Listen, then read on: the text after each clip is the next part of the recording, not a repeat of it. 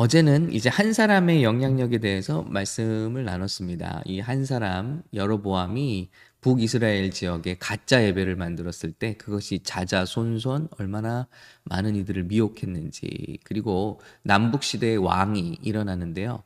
음, 총 20여 명에 가까운 19명이죠. 19명의 왕이 남북에서 이제 어, 일어나는데요. 놀랍게도 북이스라엘 지역에서 일어나는 왕은 단 한 명도 선한 왕이 나오질 않습니다. 그 19명 왕 가운데 8명만이 선한 왕이거든요. 그런데 북이스라엘 지역에는 한 명도 하나님 마음에 합한 또 백성들을 위하는 그런 왕은 한 명도 나오질 않습니다. 그러니까 이게 한 음, 지도자가 얼마나 어, 나라적으로도 큰 영향을 미칠 수 있는지 예를 들면 우리 북한의 예 우리 공산당 아, 그 음, 독재 정권이 들어서면서 그 풍족했던 북한이 오히려 우리 어, 그 이렇게 분단 전에는 어, 북한이 더 모든 것이 풍족했다고 하잖아요. 그런데 얼마나 황폐하게 됐습니까? 백성들은 얼마나 괴로워합니까? 아, 이런 것과 마찬가지로 한 지도자가, 한 가장이, 한 대표가 예, 어떻게 하나님 앞에 어떤 길을 택하느냐에 따라서 그 가정과 나라와 그 맡은 모든 그 어, 회중의 그 삶의 질이 달라질 수 있다라는 것을 우리에게 보여주고 있습니다. 자, 그래서 우리 한번 질문해 볼 것은 어, 나에게는 정말 하나님의 아름다운 열매가 나오고 있는가? 우리가 맡은 그 어떤 일을 통해서 내 신앙을 통해서 그 누구든지 정말 예수님께 나오고 예배로 나오고 하나님께 가까이 가고 이런 좀 일들이 일어나는가? 내가 신앙이 10년, 20년 됐다고만 자랑할 것이 아니라 그 10년, 20년 신앙생활 가운데 정말 그런 열매들이 있는가? 한번 돌아보는 시간이 되면 좋겠고요. 지난 한 해도 우리 그렇게 돌아보는 시간 되면 좋겠습니다. 자, 오늘은 굉장히 흥미로운 말씀인데요. 어, 굉장히 재미있는 일이 일어나고 있습니다. 자, 이런 여로보암을 향해서 하나님의 메시지가 가죠. 한 선지자를 통해서 뭐 이 당시에 선지자라고는 할 수 없으니까 하나님의 사람이라고 어, 나오고 있습니다. 그래서 하나님의 음성을 듣는 사람이 나오는데 이제 여로보암을 향해서 저주를 선포하죠. 하나님의 메시지가 그를 통해서 선포되는 거예요. 자, 그래서 어, 반드시 이 우상을 섬기는 재단들 다 하나님이 무너뜨리시고 그리고 어, 벌하실 것이다라는 메시지를 선포합니다. 자, 한번 볼게요.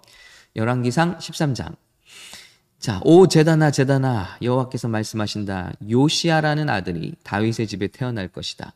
그가 내 위에 분양하는 산당의 제사들을 내 위에서 제물로 바칠 것이요 내 위에서 사람들의 뼈를 태울 것이다.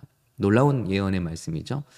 어, 놀랍게도 진짜 이 말씀이 선포된 지 350년 뒤에 요시아 왕이 태어나서 어, 나라를 개혁하죠. 선한 왕 중에 하나입니다. 그래서 어, 모든 산당을 다 부시고 하나님을 예배하는 그 어, 예배로 다 바꾸는 그런 어, 좋은 왕이 태어납니다. 350년 뒤의 일을 예언하는 거죠. 자, 바로 그날 그 하나님의 사람이 표적을 보이며 말했습니다. 이것은 여호와께서 말씀하신 표적이다. 이 재단은 산산조각 나고 재들이 쏟아질 것이다. 그때 여로보암 왕이 좋아할 리가 없죠. 그래서 어, 재단에서 손을 뻗으며 말했습니다. 저라 저자를 붙잡으라 했는데 하나님의 보호하심으로 예, 그를 향해 뻗은 왕의 손이 굳어 손이 굳어버렸어요. 이렇게 굳어버렸습니다. 자, 이런 자 화면이 안 보이시죠? 저자를 잡아라 했는데 이 손이 굳어버렸어요.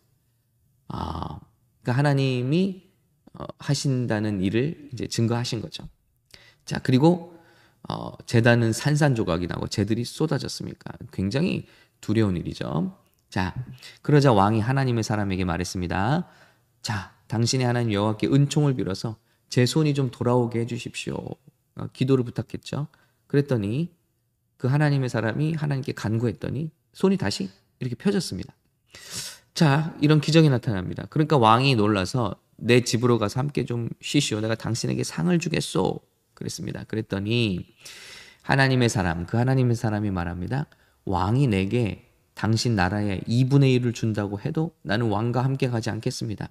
당신이 주는 빵과 물도 마시지 않겠습니다. 왜냐하면 그렇게 하라는 여호와의 명령을 내가 받았기 때문입니다. 진짜 하나님께 받은 사람이죠. 그리고 다른 길로 집으로 돌아갑니다. 그러니까 하나님이 이 여로보암이 하는 일들을 가증히 여기셔서 그에게 경고하시고 저주하게 하신 하나님의 사람이었어요. 그런데 어 이제 왕이 그를 뇌물로 삼고 또 그에게 빵과 물을 주려고 하니까 그것도 마다하지 않고 어 왔던 길로 돌아갑니다. 그런데 여기 이상한 일이 일어났죠. 다른 예언자가 한 명이 더 나오는데요. 나이 많은 한 예언자가 있었습니다. 그의 아들들이 와서 지금 왕궁에 이런 일이 있었습니다. 예, 하나님의 놀라운 하나님의 사람이 나타났어요. 그랬더니 그 나이 많은 예언자가 그들에게 물었습니다. 자, 그 사람 데려와라. 그리고 그 사람 데려와서 이렇게 말합니다. 당신이 유다에서 오신 그 하나님의 사람입니까? 아, 그렇소. 그러자 그 예언자가 말합니다. 지금 제 집으로 가서 함께 좀 드십시다. 자, 어떤 이유일까요? 하나님의 사람으로서 굉장히 궁금한 것도 있을 수 있고요. 또 어, 하나님의 사람으로서 어떤 질투 같은 걸 느꼈을 수도 있죠. 와, 어떻게 이렇게 젊은이가 이렇게 놀라운 하나님의 일을 행하는가? 예, 모르겠습니다. 정확한 이 사람의 마음은 표현이 되지 않고 있습니다만은 자, 거짓말까지 하는 거 보면은 아마 아, 질투가 아닐까 하는 이런 생각을 합니다. 그러자 그 젊은 하나님의 사람이 말하죠.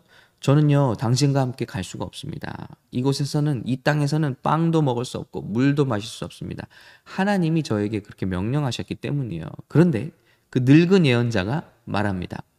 나도 당신과 같은 예언자인데요. 천사가 여호와의 말씀으로 내게 저 사람을 내 집에 불러와 그에게 빵도 먹이고 물도 마시게 하여라 하고 했습니다. 자, 그런데 그는 거짓말을 하고 있었습니다. 보세요. 생판 알지도 못하는 하나님의 예언자라는 사람이 와서 천사가 제게 나타났는데 당신은 정말 하나님의 사랑을 받는 사람입니다. 그러니 천사가 말하기를 저희 집에 모셔다가 빵도 먹이고 물도 마시게 하라고 했습니다. 그러니 얼마나 혹하는 얘기예요?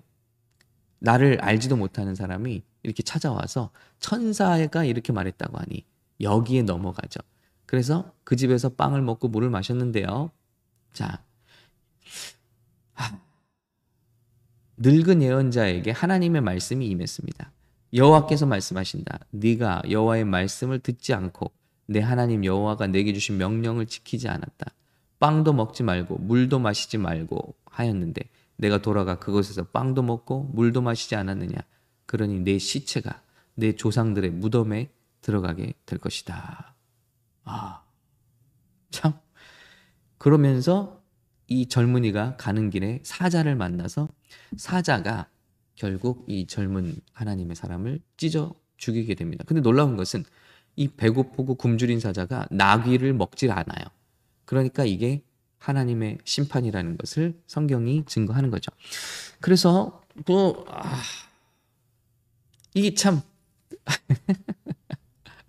너무 흥미스러운 흥미로운 이야기죠. 네. 그런데 여러분 여기서 주는 교훈이 있습니다.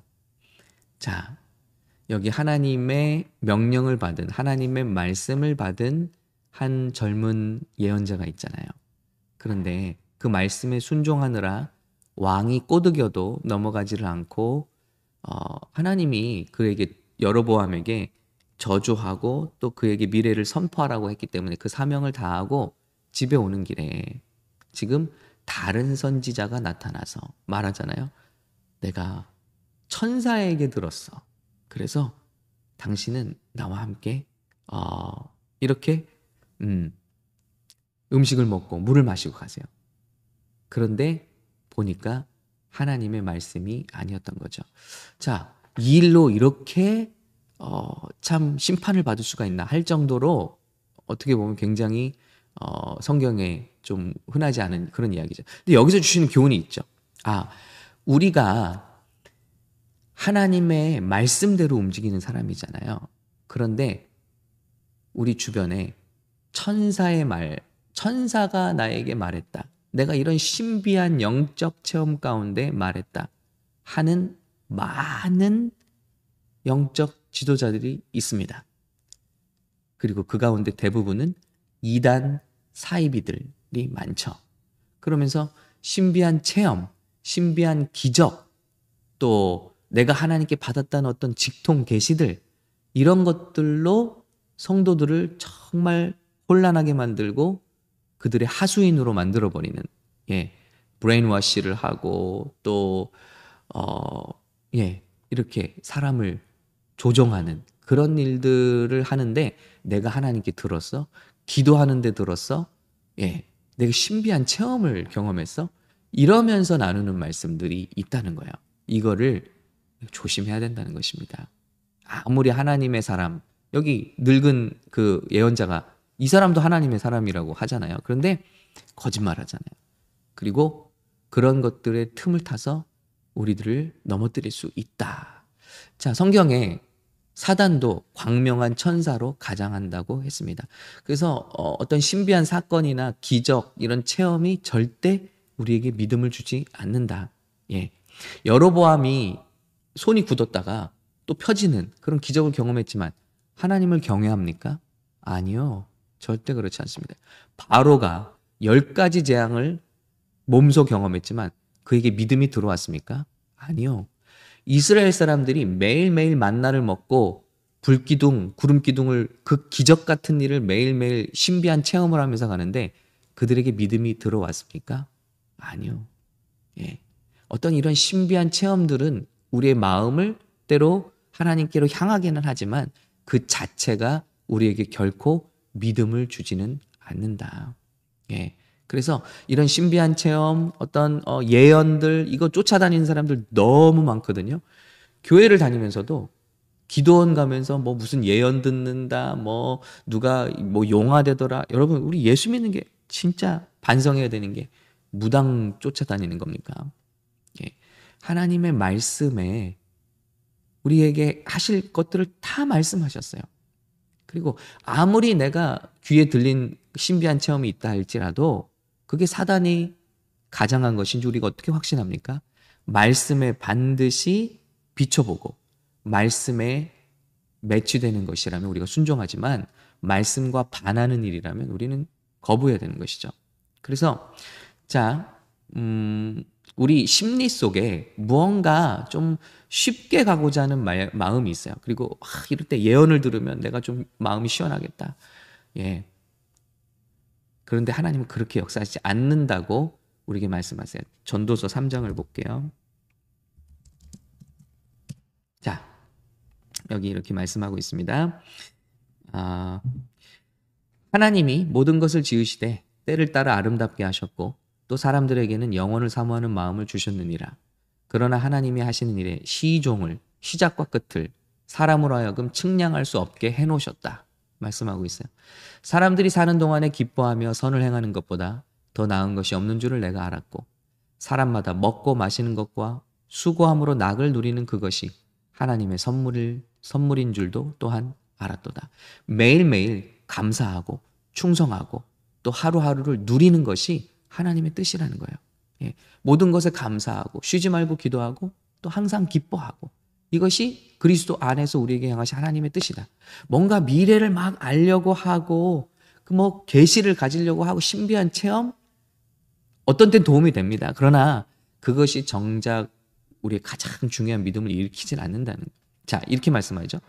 하나님께서 행하시는 모든 것은 영원히 있을 것이라 그 위에 더할 수도 없고 그것에서 덜할 수도 없나니 하나님이 이같이 행하심은 사람들이 그의 앞에서 경외하게 하려 하심인 줄을 내가 알았도다. 네. 예, 쫓아다닐 필요 없다는 거예요. 신비한 체험, 뭐 직통 계시 받으려고 노력할 필요 없다는 거예요. 우리 말씀대로 매일매일 살면 매일 감사하고 매일 충성하고 그것이 하나님 기뻐하신 길이라. 왜냐? 우리로 하여금 모르는 일들을 알게 하려고 노력하도록 지으시지를 않았다는 거예요. 그래서 미래에 대해서 우리가 알지 못하게 하심은 그의 앞에서 우리를 경외하게 하나님을 매일 두려워하고 하나님을 의지하고 살게 하려고 인생으로 하여금 미래를 아, 알 수 없게 하셨다는 것입니다. 여러분 정말 계시나 직통 계시나 그런 어, 예언 환상이 중요한 것이라면 사도 바울이 그렇게 했겠죠. 그러나 사도 바울 자체도 사도행전에 보면은 예루살렘으로 말씀 전하 이제 예배소 교회를 떠날 때 막 사람들이 말리잖아요. 울잖아요. 내가 환상을 봤는데 당신이 채찍 맞는 거, 고통 받는 거 이런 환상을 봤습니다. 여러분 이거 하나님의 환상이죠. 그런데 어, 사도 바울이 말하잖아요. 내가 하나님께 부르심 받은 거, 소명이 더 중요하지.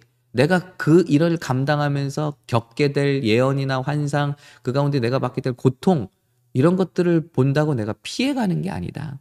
그래서 이제 교회를 떠나서 다시 어, 다른 전도 여행을 떠나잖아요. 여러분 이게 진짜 하나님의 사람이죠. 하나님의 말씀이 내 삶에 우선되는 삶. 그래요. 진짜 그 가운데 환란과 핍박이 날 기다리는 환상이 보여요. 그렇지만 하나님의 말씀이 우선되어서 그 말씀대로 순종하는 삶. 이것이 하나님이 우리에게 주시는 레슨이 아닌가 싶은 거죠. 예.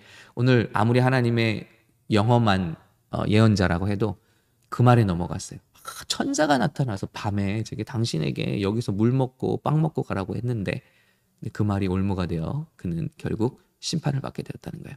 이게 정말 음, 하나님의 말씀을 전하는 사람들에게도 마찬가지지만 이 시대를 사는 우리 크리스찬들 모두들 예, 어떤 현상, 어, 뭐 신비한 체험 또 예언들 쫓아다니지 말고요.